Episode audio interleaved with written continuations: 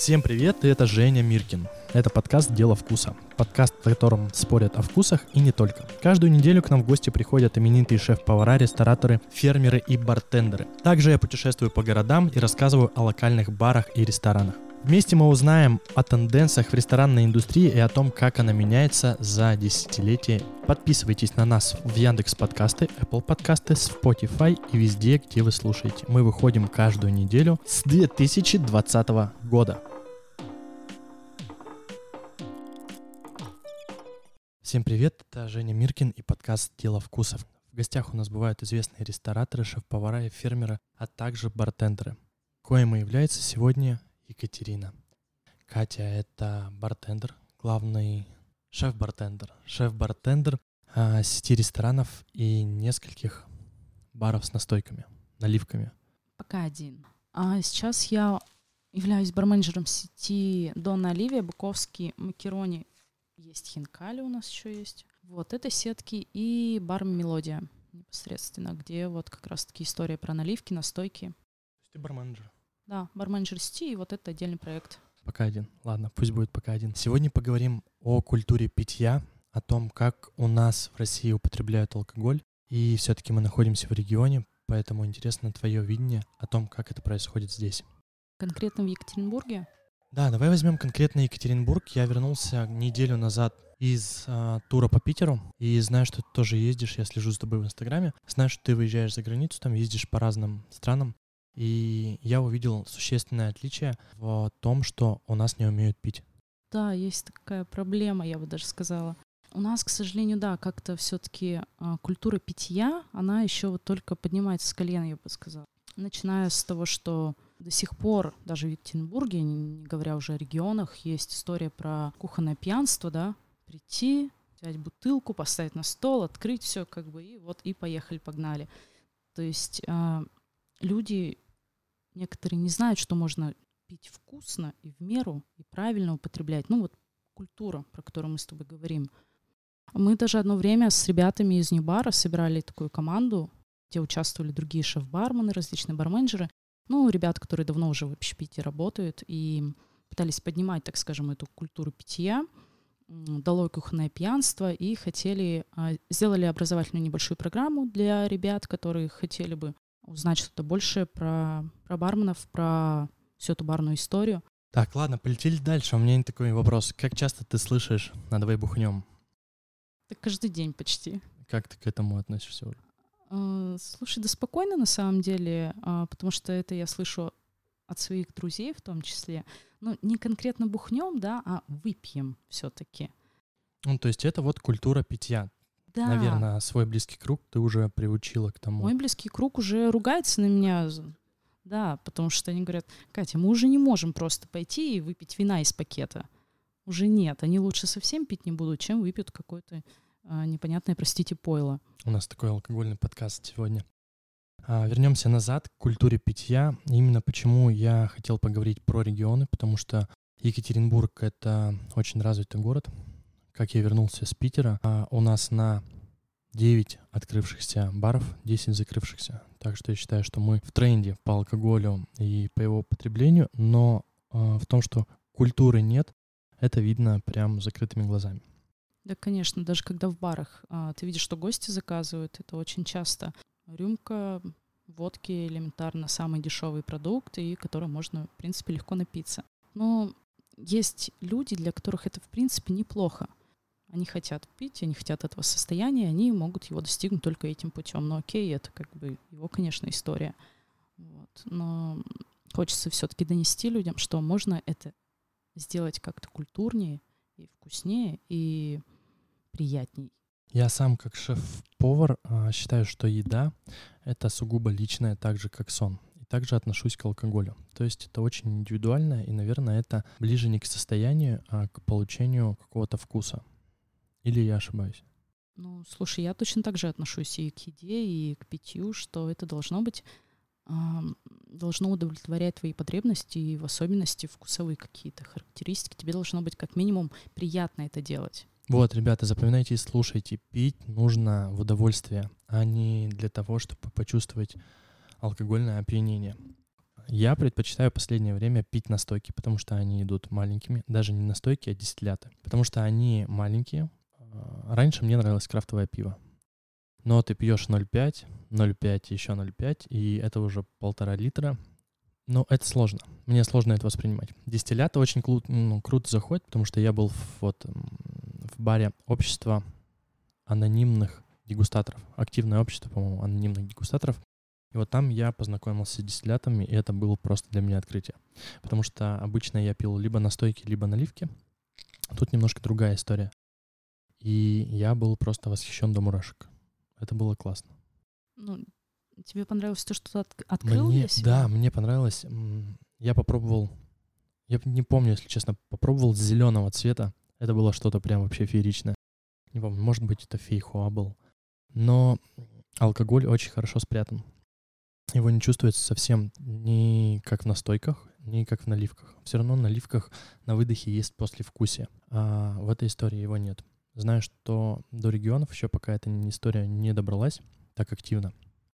Но вот в Москве и в Питере почти в каждом баре есть дистиллят. Да, сво- свои ребята делают. Почему у нас часто. нету? Подожди, еще не время, я думаю, пару лет, может быть, даже раньше, и во многих парах м, начнут делать а, свои. Ну, плюс еще опаска, как бы, если мы говорим все-таки для производства алкоголя, да, вот непосредственно производство, если мы говорим про процесс дистилляции, а, должна быть лицензия, Вот, как хотел минимум. поговорить с тобой про лицензию. Да, Как вы обходите эту историю? Вы ее не обходите? У вас есть Нет. лицензия? конечно, у нас есть алкогольная лицензия, мы делаем коктейль длительного приготовления, вот и все. Просто мы готовим коктейль, просто он долгий. Но это же, это же фейк. Почему? Просто очень долго его готовим. Я слышал такое, что мы готовим коктейль там 18 часов. Но я же как потребитель, который в этом разбираюсь, я понимаю, что это фейк. Я с тобой разговариваю. Ну, это как бы открытый подкаст. Тут нет момента того, чтобы нужно было кого-то загасить. А, понимаешь, да? Но мне, как потребителю, мне интересно, как это. Но я же понимаю, как делают дистиллят. И если бы я пришел, мне сказали, что это ну, коктейль длительного приготовления, я бы посмотрел так, «М, ребята, зачем? Ну, к сожалению, в нашем законодательстве при, при этих всех условиях мы можем делать только так. Ну, и это получается вкусно. Да, почему нет? Ну, я правильно понимаю, что на то, чтобы производить а, настойки и дистилляты, нужна всего лишь лицензия. По сути, да, алкогольная А то, что ты лицензия производитель? обычная. Ну, слушай, в свое время даже а, обычные коктейли в баре, они были вне закона. То есть смешивание любых алкогольных напитков уже считалось производством. И То есть смешиваешь ты там Island. сертифицированным. Условно по, по регламенту было то, что это это уже производство алкоголя, хотя это не так, и в каждом баре коктейли все эти присутствовали. Вот. Сейчас какие-то правки, поправки все это внесли. Как бы. Ну, барная индустрия, она очень старая, столетиями, да, она, поэтому я думаю, в этом случае тоже все будет окей. Со временем. Скажи, но ты м, специализируешься не только же по настойкам, Нет. В общем, целом, вина. вина, пиво. Как у нас обстоят дела? Ой, ну слава богу, потихонечку все лучше и лучше. Я смотрю, что у нас появляются и винные бары, и смотрю на, на гостей в заведениях, которые уже, уже сейчас в обед они могут позволить себе бокал вина. Если раньше, я помню, заходила, и мы вели позицию бокальную, да, бокал вина по спеццене, там что-то в районе 100 рублей или там бокал пива на обед, то гости, которые заказывали этот бокал, они чуть ли не краснели. То есть, они, «Ой, простите, я тут на обед бокальчик выпью, ну, куда-нибудь в угол, в угол, подальше меня. Вот, а сейчас нет, они уже такие, это нормально, такой какой-то более, так скажем, европейский подход появляется у людей, более открытый, да, я выпью бокал вина за обедом и пойду дальше работать, и это ок. Это здорово, то есть культура, она все-таки поднимается потихонечку. Сколько людей начало ходить по заведениям не просто ради торжества, да, если раньше мы вспомним, как общепит у нас существовал, это «пойдемте в ресторан», Я помню да, это вот, это вот все, заказать столик, холодец. да, банкет, вот это вот все, сидим, едим, пьем. Сейчас же это уже становится обыденностью, да, это просто сходить на завтрак, пообедать, это уже нормально. Выпить бокал вина. Вы- Выпить бокал вина в обед, это уже нормально. Давай а, ты расскажешь про свои топы. Я опять откатился. Топы. Ну, слушай, давай так, у меня нет топов, потому что я считаю, что все напитки хороши. Тут зависит от твоего настроения, от контекста, от ситуации, от места, от людей, от событийности какой-то, да. То есть я не приверженец какого-то одного вида напитка, но если мы говорим про ежедневную какую-то историю, я предпочитаю, наверное, больше вино. Ну, на данный момент. В принципе, я могу выпить и пиво, и настойку, и дистиллят, и игристое, вот, и коктейль. То есть все зависит от, от контекста, от события, места и людей. У тебя бывает похмелье? Конечно. Я просто в последнее время очень сильно с этим сталкиваюсь и грешу на некачественный алкоголь. Том, что он некачественный. Но сколько я не советовался с врачами, они мне говорят, да, ты пил, наверное, фигню какую-то. Я считаю, что это совокупность факторов, начиная от того, что ты ел, сколько ты спал, много ли... Ну вот единственное, да, это про жидкость, что нужно обязательно пить э, воду. Самое лучшее, наверное, средство будет это а, одна порция. Порция это коктейль, там бокал пива, бокал вина или шот какой-нибудь и стакан воды, ну хотя бы миллилитров 200. Если ты это все будешь регулировать, во-первых, ты больше не выпьешь, чем, чем может, да, там организм условно. Во-вторых, тебе действительно будет легче, потому что алкоголь, ну, он сушит так или иначе. И а, количество сахара в нем. Вот эти вот две вещи, если соблюдать, то и сон, и поесть. Вообще ничего не будет. Но я иногда сама грешу, да, бывает. Что-то упускаешь, и как бы ну вот на третьем десятке лет я узнал о том, что чтобы не болеть с похмелья, нужно пить много жидкости, много воды. Да, Правильно? нужно много нужно воды, меньше баланс. сахара, да, да. Вот это вот такие основные фундаментальные правила. Может быть, есть еще какие-то лайфхаки? Лайфхаки? Ну, мне кажется, я проговорила. Плотно покушайте, больше ходите, потому что часто ребята бывают засиживаются в баре, и вот ты сидишь вроде пока на стульчике ровно, хлоп, хлоп, хлоп, хлоп, а потом стоишь такой, оп, что-то много. Самое классное, да, это, наверное, построить маршрут-лист, да, по барам. Да, и... — это вообще здорово. Это, это прикольно, ты меняешь а, локации, встречаешь новых людей. Мне кажется, так даже веселее иногда. Расскажи, я часто спрашиваю рецепты, рецепты у шеф-поваров, их любимые, так как э, ты связана именно с алкоголем.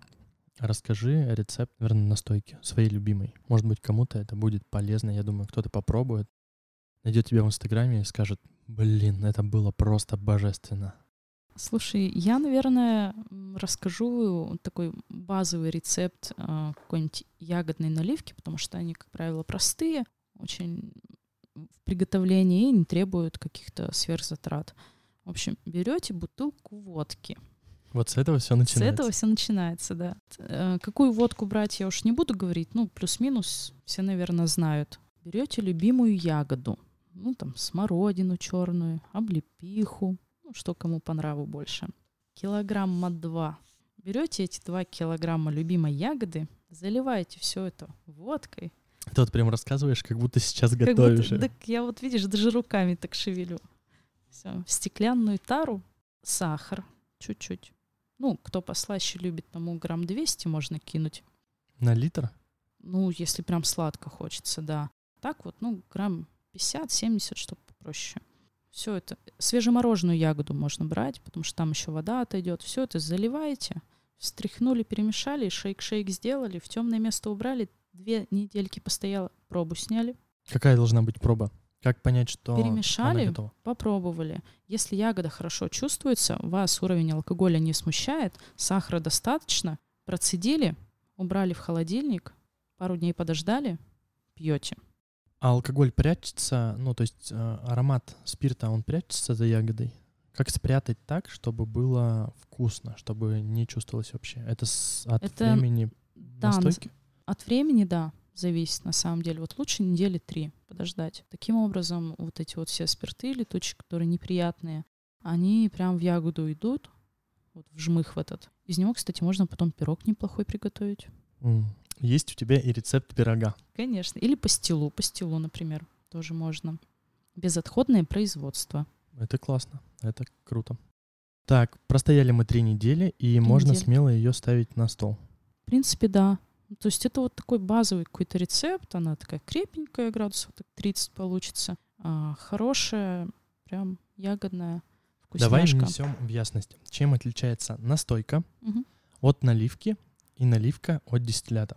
Так, ну смотри, а, в баре «Мелодия» мы как бы намеренно разделили наливки от настойки. Это так скажем, а, наше разделение, где наливкой мы считаем а, основа водочная идет, это водка, они градусов у нас около 20 плюс-минус все, и достаточно сладкие. Настойки мы сделали на другом абсолютно алкоголе. Это джин, там бурбон, виски, текила и так далее. А, и они крепче. Они там 30 с копеечкой. Мы, потому что наливки мы их разбавляем водой, чтобы они вот прям наливочка. Вот Наливки разбавляются водой. Да, да. То есть там, там еще а, разбавление идет, до, чтобы до 20 градусов. Ну, то есть Чтобы они легкие, также питкие стоят были. Они также и стоят, также только варятся. да. То есть водка у нас еще разбавляется просто водой. А настойки мы не разбавляем, они разбавляются естественно. Ну вот тем сахаром, который мы добавляем, или той ягодой, от нее идет сок, и поэтому там уже, конечно, градус понижается естественным образом. А дистиллят — это уже процесс, по сути, перегонки. Это когда вот вы берете продукт, ягоду, она у вас сама сбродила, у вас такой брашка получилась, вы ее перегоняете, это уже ну, процесс, так скажем, дистилляции, когда вы спирт добываете из, а, из брашки этой. Ну, то есть это дольше, сложнее и Да, дистилляты, дистилляты это сложно. Я вот не умею пока. Хорошо не умею. Пробовала кальвадос как-то делать, правда? ну, Я пробовал, я взял сет, назовем это так, там три сестры, были вот разные дистилляты. Один был на винограде, один был на, наверное, вот зеленый был на фейхоа. Он был ярко-зеленый, а не как зеленка, а такой прям насыщенный. И был, по-моему, вишневый. Очень вкусно это было. Настолько-то это все волшебно, там спрятан алкоголь, что его не чувствуется вообще. Для сравнения, просто я там буквально прошел несколько баров, зашел, и вот там не было дистиллятов, там была настойка. У меня был такой вечер именно проб настоечек всяких. И я попробовал сли- сливочную настойку, и это было отвратительно. Это было самое, наверное, ужасное, что я попробовал по вот такому бархопингу. Жаль, жаль. Скажи мне, какие прогнозы на... Даже не так.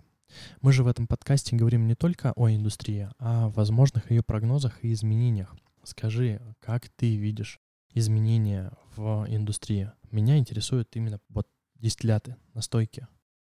Это очень крутая, актуальная история. И... Но вино мы пьем ежедневно, скажем так, еженедельно. Мы можем выпить в сети. Алкоголь масс-маркета, там, джеки и все остальное, он тоже присутствует в нашей жизни.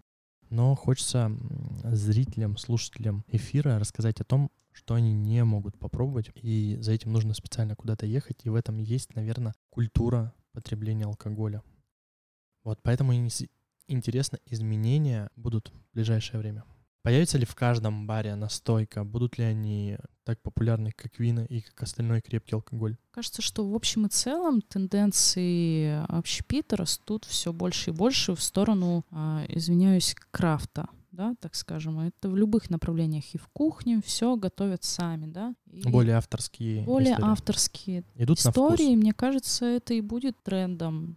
Следующих нескольких лет будут готовить. Уже сейчас появляются практически в каждом баре есть свои настойки. Ну вот сейчас они периодически везде, потому что ребята поняли, что это в принципе изи можно сделать самим, не покупать какие-то, а это хорошо пьется, это хороший маржинальный, в принципе, откровенно продукт.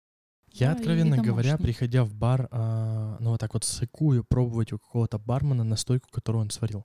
Во-первых, ну, а, я часто хожу по разным барам, и где мне предлагают, я отказываюсь. Почему? Потому что я тебя не знаю. Ну, то есть я не знаю, и я опасаюсь. А, тут вопрос даже не репутации бара, просто, наверное, мои личные опасения. И я вот как гость, как потребитель алкоголя могу сказать, что не знаю, когда у меня это поменяется. Но есть вот какие-то места, в которых я прям, я готов пробовать. А есть, где я просто помотаю головой, нет, спасибо. И вот эта крафтовая история, она меня отпугивает. На самом же деле это так же, как и с кухни происходит. Где-то повар нормальный соус приготовит, где-то невкусный. Тут уже, да, как ты и сказал, вопрос доверия, безусловно. Но если ребята знающие свое дело, ну, в общем и целом, откровенно, я так тоже в каждом каком-то просто баре не, не употребляю. И также точно я не буду есть в каком-то непонятном там супер для меня заведении. Да, тут все-таки про доверие есть история, но в общем и целом, если мы говорим про тенденции, то я думаю, что а, какие-то крафтовые штуки, они, их будет все больше и больше. Как сиропы ребята сами готовят, там варенье, ну, вот премиксы любые. готовят для коктейлей. Этого будет, мне кажется, все больше и больше. И с дистиллятами, мне кажется, также произойдет в скором времени, что сейчас у нас отлично есть э, супер классные компании, которые готовят пиво, да, вышли уже на мировой рынок. Я думаю, что и с алкоголем такая история пойдет тоже в гору. Какой крепкий алкоголь российский э, можно представить крафтовым? Ну вот, что он все-таки и не масс-маркет до конца, да, и э, не такой вот, что прям самопальный. Какие есть компании, какие бренды. Ну, то есть, если брать пиво, то мы вот понимаем, что там пиво Джоус, да, наше местное индустриальное, да. оно и крафтовое, но оно не масс-маркет, как а, другие, да, пивоваренные да. компании. Что из крепкого алкоголя, именно русского, российского есть? Потому что все равно алкоголь, ну, наверное, кроме русской водки и самогона, я не могу ничего другого представить. Настойки. Наша история. Кажется, да, настойки наша история, но их еще ни, ни, никто не делает э, в таких э, больших объемах. Есть вот там рябина на коньяке, да, в пятерочке. Вот я это не хотел бы этого слышать. Вот я и спрашиваю, что, э, что ты можешь, что ты можешь вспомнить? Вкусное такое. Честно, не могу даже вспомнить ни одну бутылку подобного. Я, я вот тоже. Поэтому, если вы дослушали до этого момента, знаете, вот вам идея для стартапа. Наша Россия пьющая страна, и мы пытаемся здесь сделать культуру, а не просто употребление алкоголя. Хочу перейти с тобой на зарубежные немножко локации. Вижу в Инстаграме а, о том, что ты путешествуешь. А, что-нибудь интересное расскажи. Ты едешь именно попутешествовать, кайфануть от локации, или ты в профессиональной точке зрения пытаешься что-то для себя почерпнуть, попробовать и привести это сюда? И как с этим происходит? Есть ли успехи? Я всегда стараюсь совмещать э, приятное с приятным, так назову. Ну да, наверное, это так. Да. То есть, э, если я еду куда-то отдыхать в какую-то страну, то обязательно нахожу что-то для себя, связанное с алкогольной индустрией, будь то это маленький заводик производства виски или это винодельня какая-то. Обязательно чекаю бары какие-то, коктейльные или просто локал, где сидит. И, конечно, вдохновляюсь этим очень часто. Что последнее было, когда ты путешествовала за границу и тебя вдохновило или приподняло над землей из напитков? В моем случае это был Санкт-Петербург. И я просто окрыленно вылетел из этого бара. Я не хотел уходить, но понимал, что у меня тайминг, и нужно ехать дальше. Был план проехать там 30 заведений за два дня и уделить каждому заведению внимание. У меня есть даже моя пятерка. Это бар Эль Капитас, Ортодокс, Палома Континья, комната, и вот общество активных анонимных дегустаторов, по-моему. Ну, это все хорошие заведения, хорошие ты сходил. Да. А что вот э, ты можешь сказать про заграницу? Наверное, кто-нибудь сейчас после Нового года уже собирается улететь, и, может быть, он будет в той стране, где была ты, и воспользуется твоим советом. Ну, вот конкретно вот что я помню, меня очень впечатлило так из э, поездок. Это была из э, Барселона. Я впервые встретила именно такой формат заведения. Это был винный бар э, с тапосами. Mm, тапосы — это вообще великолепно. Да, и этот бар, он вот, наверное, как вся эта студия, он супер небольшой. Если что, мы сидим в 14 квадратных метрах с трехметровыми, даже, наверное, четырехметровыми потолками. Ну, это, это очень похоже на то, что я очень видела. Очень аутентично. Очень аутентично. Там очень много испанцев, просто столы стоячие. Ты подходишь к витрине, пальцем тыкаешь на тапос, куча все в вине, а, тебе наливают вино какое угодно, вот абсолютно обычные винные бокалы. Тут же проходит мимо тетечка с ведром, которая забирает тарелки, пустые их в ведро уносит, и, в общем, ты повторяешь это периодически, раз за разом. И прям местные Одни местные, мне кажется, там были. Скажи, ты прочувствовала в этот момент гостеприимство? Ну, или даже не гостеприимство, как это правильно сказать, дружелюбие хватило, да, в этом да, моменте? Да, дружелюбие было и вот какая-то аутентичность. И я прям, мне очень там понравилось, запомнилось, и я подумала, блин, почему в Екатеринбурге нет такого места? Я всегда, когда попадаю в такие места, меня поражает вот момент того, что мне не уделяют максимум какого-то внимания, но в моменте атмосферы, в, наверное, воздухе я чувствую дружелюбие. Не всегда. А каждый, наверное, каждый в таком баре подойдет, спросит, как дела? Первый ли раз ты тут? И это вот завоевывает.